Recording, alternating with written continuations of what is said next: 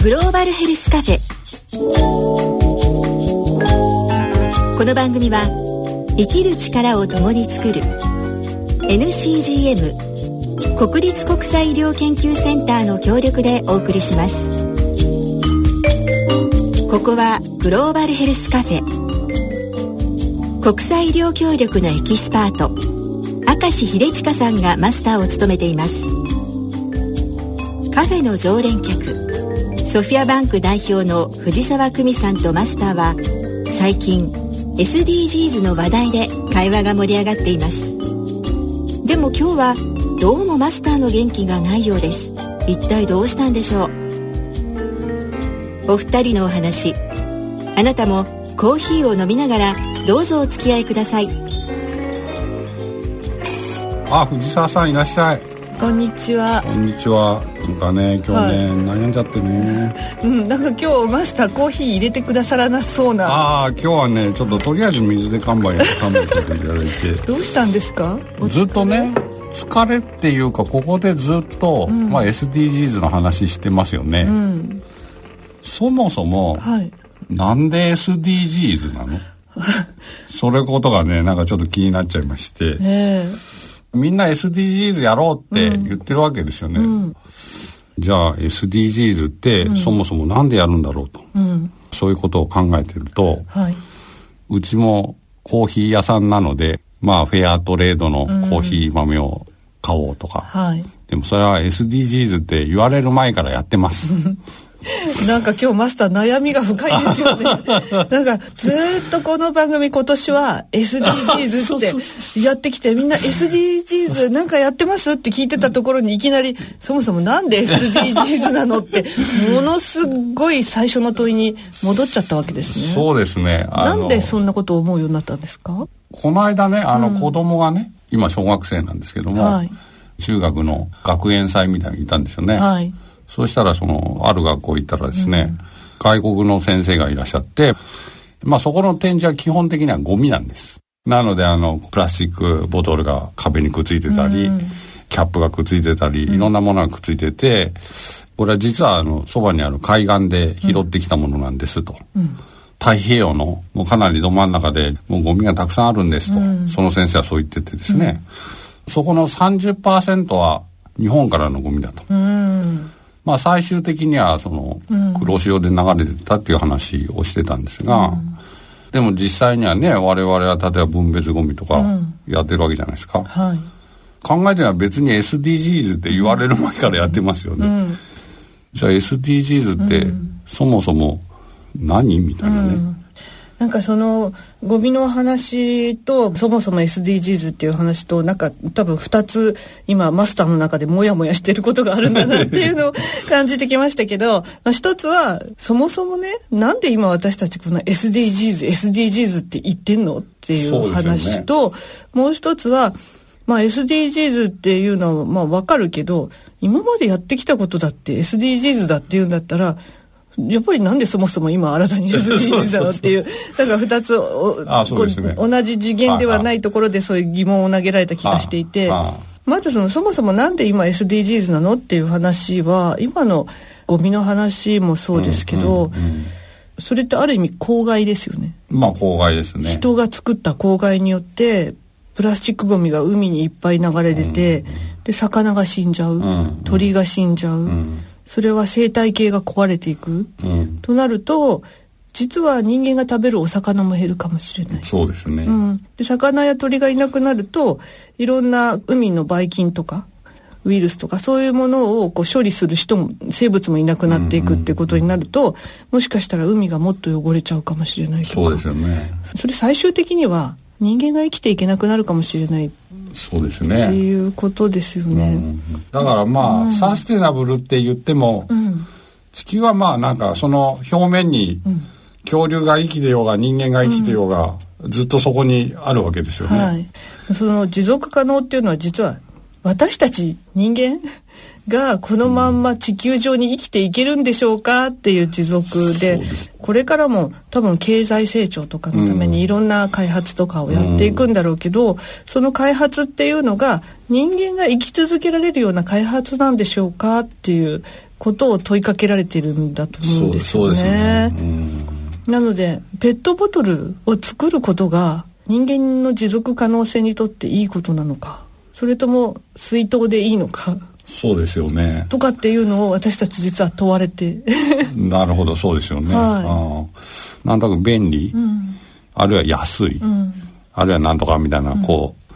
ある種の価値観ではそれがいいこと、うん、みたいなことなんでしょうけどその価値観でずっと突っ走っちゃってきたから、うん。SDGs が必要な世界っていうかね。うん。だと思うんです。あの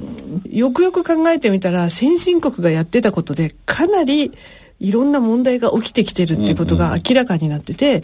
例えば資源がなくなって足りなくなってるとかもう食料も足りなくなっちゃうとか、でそういう石油使ってプラスチックいっぱい作ってたら、うん、鳥や魚や亀とか、そういう生態系壊すっていうことが起きていたり、うん、石油燃やしていることによって温暖化っていうのが起きて、地球のバランスも崩れてきて最近の気候変動すごいですよね、そういうことが起きてきてて人間が生きていける環境がだんだん壊れてきてるよね、だけどこれから先進国を目指す途上国は、同じことをしようとしてしまうわけですよ。で同じことをしてしまったらもっと悪くなるじゃない。で本当に人間生きていけなくなるかもしれないよね。でも途上国の方の言い分としては、ずるい自分たちだけ先に便利なことやっといておかしいよねっていう話になって、人間がこのままじゃ生きていけなくなっちゃうからみんなで一緒に生きていけるような新しい開発とか新しい成長っていうのを考えようよっていうのが SDGs っていうやつなんですよね。なので先進国は反省しなきゃいけない。良かれと思ってやったけど長い時間軸で見ると良くなかったよねっていう。うんうんうん、そうですね。あれ、SDGs ね市町村かもしれないし、うん、会社かもしれないし、うん、学校でもいろんなとこはまあ取り組まなきゃっていうふうに思ってると思うんですけど、そうは言ったってね、うん、今までやってきてることありますよね。うん。はい、えー、保険で言うと、例えば、母子保険、母とこのね、はい、で、それ実はやってると、例えばそういうお母さんが出産の時とか亡くなるのを減らしましょう、みたいな話の時に、いや、それ保険っていう切り口でやるんだけど、それに言い方変ですけど、その17のゴールの犯行のうち、うん、いや、保険の切り口の3番ペタッと押して、うん、あ、じゃあこれ、あの、ジェンダー、女性にも関係あるから5番押してとか、うん、あるいはこれ教育の関係あるから教育の犯行も押してみたいなね。それで自分たち SDGs やってるよねっていう考え方もあるわけですよね。それだったら、2015年にね、はい、国連がみんな一緒になって、はい、SDGs やるぞと。うん。だから、じゃあ今までやってることに反抗してっていうことじゃないと思うんですよ。はい、じゃあ今までやってたことと、うん、じゃあ SDGs をやるぞと、はい、みんなが言い出してやる話と何が違うのかっていうことですよね。はい。本当に深い悩みです。今ここでここまで原点に戻るのか、マスターみたいな、ち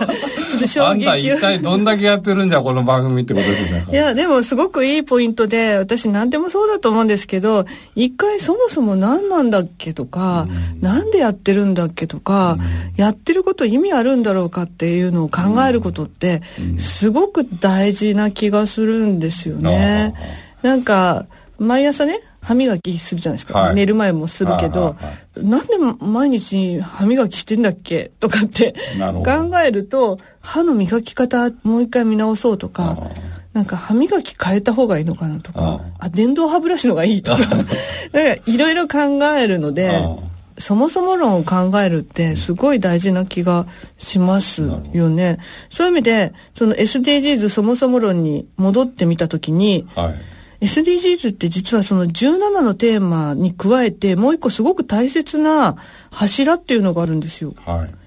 それが5つあってその SDGs の取り組みに普遍性がありますか、はい、地球上の国全部が行動できますか、はい、っていうのが一つで2つ目が包摂性って言って人間の安全保障の理念を反映して誰一人取り残さない、うん、まあ、地球上の貧しい人も貧しくない人も含めて全員が取り残されないものでありますか、はいはい、とか。三角性が3つ目で、す、べ、てのステークホルダー。だから NGO だけがやるんじゃなくて、ビジネスの人も政治家も、役人も、学校の先生も、みんなが役割を持てるものですかとか、うん、それから4つ目が統合性で社会と経済と環境全部に統合的に取り組んでますかっていうことと、はいはい、最後の5番目が透明性で、まあ、誰から見てもやってることがフェアに行われているかっていうことが評価できるようになってますかっていう5つの柱があるんですね。なるほど。そうするとさっきの母子保険っていうのは、うんうん、確かに17のテーマだと5番とかスタンプ押せるんだけど、うん、じゃあ今の5つの柱から見た時に、足りないとこないですか、っていう話になると思うんです。うんうん、例えばその統合性とかっていう観点から見たら、母子保険っていうのは社会と経済と環境って考えると、もしかしたら経済にとっては、マイナスかもしれないところ、うん、その母子保険を作る時の財源っていうのが、うん、実は税金だったら、うん、どんどん負担が増えて、うんうん、国の経済のもしかしたら足を引っ張る要因になるかもしれない、うんうん、とするならばそこを税金じゃない形で母子保険作る方法ってありませんか、うん、とかっていうふうに今までやってきたこともいいことなんだけどそれをさらにバージョンアップする、うん、新しい5つの軸で見直して、それこそ持続可能なもの。母子保険にお金を税金を使うとじゃあ高齢者に使えなくなるとか、うん、いろんなことが起きてくるときにどういうふうに財源考えますかとか、うん、もしかしたら企業とかを入れた方がいいかもしれないとかっていうふうに考えてみるとか、うん、SDGs ってそういう新しい視点を入れて、今までやってきたことを、まあ、バージョンアップしてみましょうっていうことでもあるのかなっていう気がしますね。まあ、ね。まあ、今の母子保険についていると、例えば経済っていう見方で見ると、それはなんか経済的な損失で見えちゃうかもしれないけど、うん、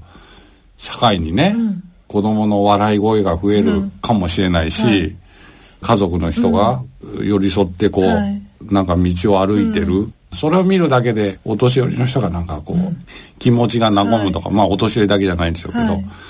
別の見方によって、別の意味っていうか、別のハイライトがね、されるのかなってちょっと今お聞きしながら思いましたけどね、はい、まさに今みたいな話をしましょうってことだと思うんですよ、うん、だって実は母子保険をきちんとやれば、うん、母子ともに健康になるってことは、うんうん、じゃあお父さんの立場からすると、うんうん、とても嬉しいことで、うん。うん、この2人を養うために頑張って働こうって思ったらそれは経済にはプラス、まあそうね、なので今日のそもそも論じゃないんですけど、はいはい、母子保険ってあったけどどんな役に立ってたんだろうっていうのをこの5つの柱でもう一回見直してみたりすると、実は経済にもこんなプラスがあるしでもこんなマイナスもあるし社会にもこんなプラスがあるけどこんなマイナスもあるけどじゃあこれ全部をプラスにする方法ってないのかなとか。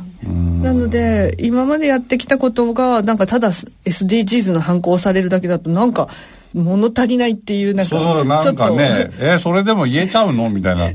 言おうと思えば言えるよね？みたいなのがあるじゃないですか、う。んはい、なるほど。なのでそれは SDGs の最初の一歩で次は階段登るためにこの5つの軸で階段上がってみませんか？っていうことをなるほど参考になりました。今日はあの、はい、コーヒーもタダで出しちゃいます。嬉しい。ありがとうございます、はい、おそまぎながらコーヒーをどうぞ。はい。スペシャルブレンドそうそうそうそうそうでも本当あのなので今までこの番組で SDGs なんかやってますかっていう、最初の階段の一歩は皆さんからいただいてあそうですね。いたしそもそものところで例えばねまみママさん、京都府の40代女性ですけど、はいはい SDGs この番組聞くまで知りませんでした。番組を聞いて知れてよかったですっていうのをいただいていて、ね、これは本当階段がを登る直前のお話だったり、あね、あともう一方なんかは SDGs もっとみんなに分かってもらうために、分かりやすい言葉として SDGs の略称を考えてくださいました。健太さん、茨城県20代男性。はい、SDGs はすべてでグッドの略とかだったらどうですか？みたいな。あいいですね。なので、こういう意味で、まず SDGs を知ってもらうっていうのが階段を上る寸前で。そうですね。で、今までゴミの分別やってますとか、いろいろいただいてたのは階段を一段上って、そうですね。SDGs の階段上り始めたところで、今日のマスターは、もう一段次の階段があることを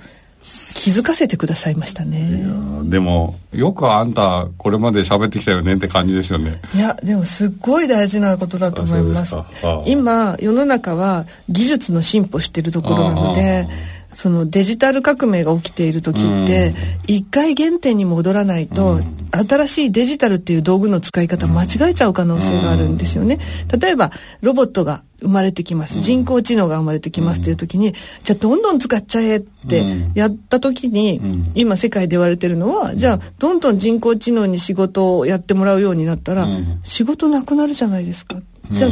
給料もらえなくなったらどうやって生きていくんですか？っていうふうなことになって、あどうしようみたいな。そうですね、なので道具が新しくなってきた時って、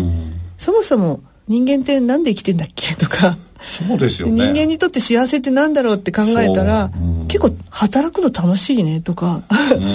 もっと助け合う方法あるんだっけ？あ昔ってどうやって助け合ってたんだっけって考えると道具の使い方をただ楽ちんな方に使うんじゃなくてもっと幸せのために使おうとか。そうですよね。今すごいね人間は岐路に立ってると思いますなるほど。なのでこのそもそも論を考えるっていう今日のマスターのモヤモヤからの問いは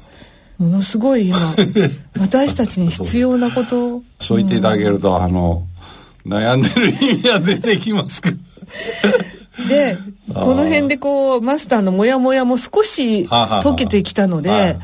実はですね、はい、この2人で話してるだけじゃなくてもっとみんなで考えようっていうのを企画されたそうなんです、ねはい、実はですね、はい、来たる12月東京で行われる日経エコプロっていうイベントがあるんですけど、はいはい、なんとなんとこの日経エコプロの中で、はあ、グローバルヘルスカフェ公開収録される。公開収録されますか、はい、ちょっとドキドキですねこれは。とうとう私たち生で。いや藤沢さん多分慣れてると思うんですよ。これからダイエットします。はい日にちはですね、はい12月7日、はい、12月7日金曜日、はい、夕方3時30分から、はい、夕方3時30分から東京ビッグサイトで公開収録を行いますので、すごいですねこれ。皆さんぜひお越しいただきたいんです。郷ひろみみたいな感じですねこれ。全然違う。全然違う。ということ？はマスターが郷ひろみみたいな格好で出てくるい。やいや出てこないまあ、どんな話をね皆さんとしたらいいかっていうのも、うん、ぜひあの皆さん、ね、メールで送っていただけると。そうですね。こんな話聞きたいんだとか、うん。うん、ぜひあの2人だけの対話じゃなくてあのリスナーの皆さんも番組に出ていただけるようそんな公開収録にしたいと。まあ SDGs 一緒に考えてくださる方ぜひ考えていただければと思います、はい、お越しください。はいお待ちしてます。はいグローバルヘルスカフェ。この番組はポッドキャストでもお楽しみいただけます。ラジオ日経のホームページからグローバルヘルスカフェのサイトにぜひアクセスしてください。